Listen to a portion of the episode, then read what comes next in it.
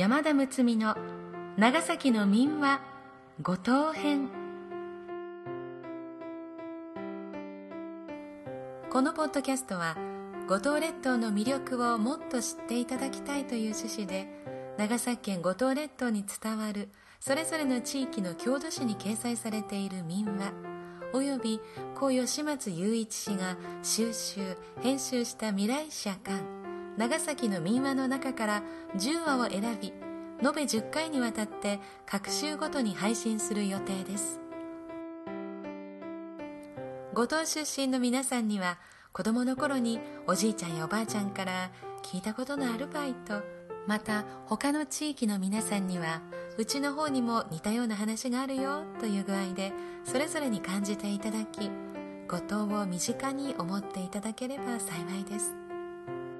そもそも万葉の時代から長崎五島はこの世の楽園として亡き人に会える島としても知られていました。空海。そこには遠い昔と同じピュアな世界が今も広がっています。長崎港からちょっと足を伸ばして極めつけの癒しの空間はいかがですか？この配信は株式会社18銀行のご協賛により NOC 長崎卸センター NOCS 長崎卸センターサービスがお送りいたします。読み手は歌の種でありたい。歌種の山田睦美です。しばらくの間お付き合いください。このシリーズも最後のお話となりました。今回もカッパのお話です。今回は旧有川町市に所蔵されたカッパの手の話です。なお関係者のご同意のもとで原意を損なわない程度の言い換えなどの編集を行いました。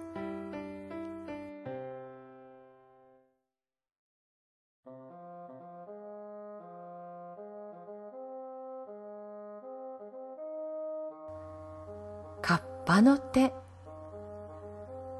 今役場の立っているところは昔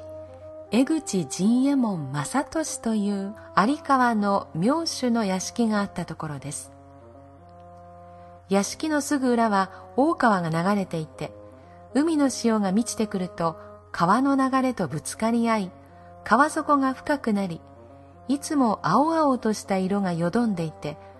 オカメハンズと呼ばれていました。子供たちが川で遊んでいると「こらオカメハンズに行ったな。知れば取らるっぞと言って大人たちは注意をしたものでした。オカメハンズにはいたずらカッパが住んでいて、5月の雨がしとしとと降り続いたある日、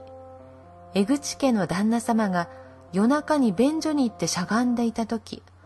こともあろうに旦那様のお尻を撫でるものがありました。気の強い旦那様がそのお尻を撫でる手をムンズと握り、よくよく見てみると、その手の間には水かきがあって、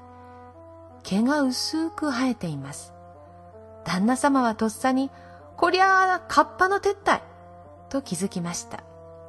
絶対逃がしてなるもんかと手に力を入れて、一生懸命引っ張ると、カッパも負けずに引っ張ります。えいえいと引っ張り合いになりました。とうとう旦那様が最後の力を振り絞って、えい、と引っ張ると、ギャッという叫び声と一緒に、カッパの手が抜けてしまいました。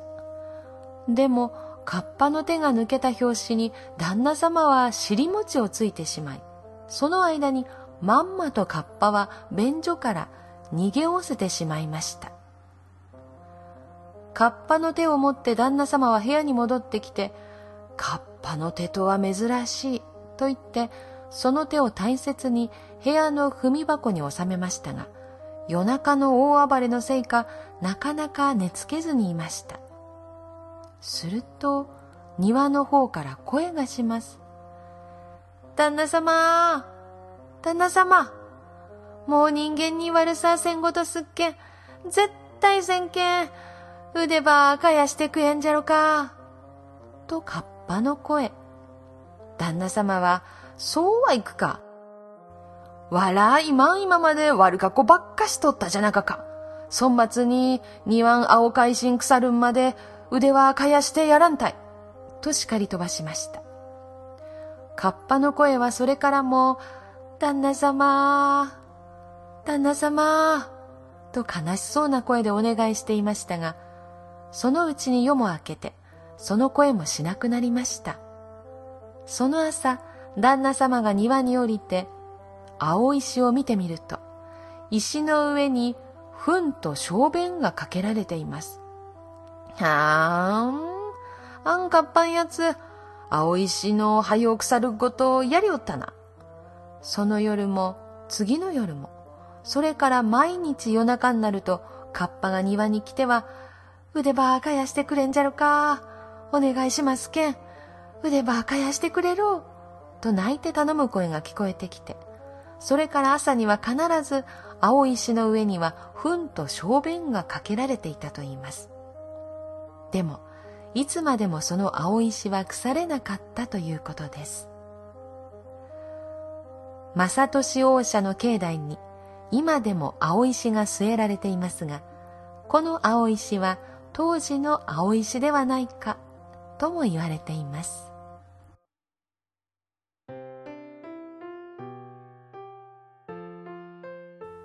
今回の配信は長崎市に本店を置く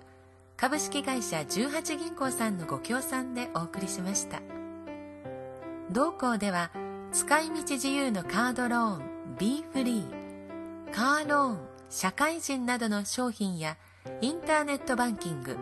18ダイレクトをはじめとする各種サービスがホームページでも紹介されています。詳しくは18銀行ホームページ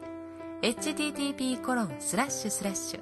www.18bank.co.jp スラッシュをご参照の上ご利用されてはいかがでしょうかいかがでしたか長崎県は五島のお話カッパ伝説が多かったですよね日本各地にはまたそして九州にもカッパにまつわる伝説が各地にあるようですこれは子どもたちの水の事故をなくすために工夫も重ねてこられたものなんでしょうね。長崎県各地域の民話をお伝えしていますけれども次は長崎県北地域佐世保や壱岐対馬の民話の配信を計画しております。なお朗読本文には差別的と取られかねない部分を含むこともありえますが伝承されている民話であることを信釈しその味わいを残す意味から朗読する上で必要な言い換えなどはありますがほぼ原文通りに朗読しております。ご了承いただければ幸いです。感慨深いです。後藤のお話10話を、えー、読ませていただきました。本当にカッパのお話が多かったですね、えー、カッパと人と一緒に仲良く暮らしていたりまた、えー、カッパが人間に迷惑をかけていたりという設定で物語は展開していきましたけど例えば今現代にカッパはいなくてもこの物語のカッパに位置するような人との出会いはあるもので、えー、そこでのこう対応の仕方ですとか心の在り方とかそういうことを朗読をしながら気づかせてもらったように感じています、えー、次回は県北地域に移っていきますけれどもこの民話を読ませていただくということはそのまま私の財産につながっています。私の生き方にこう反映されているように思います。ありがたいです、えー、では次回までどうぞ皆様お元気でまたお会いできる日までしばらくの間さようならうたた寝の山田睦美がお送りいたしました。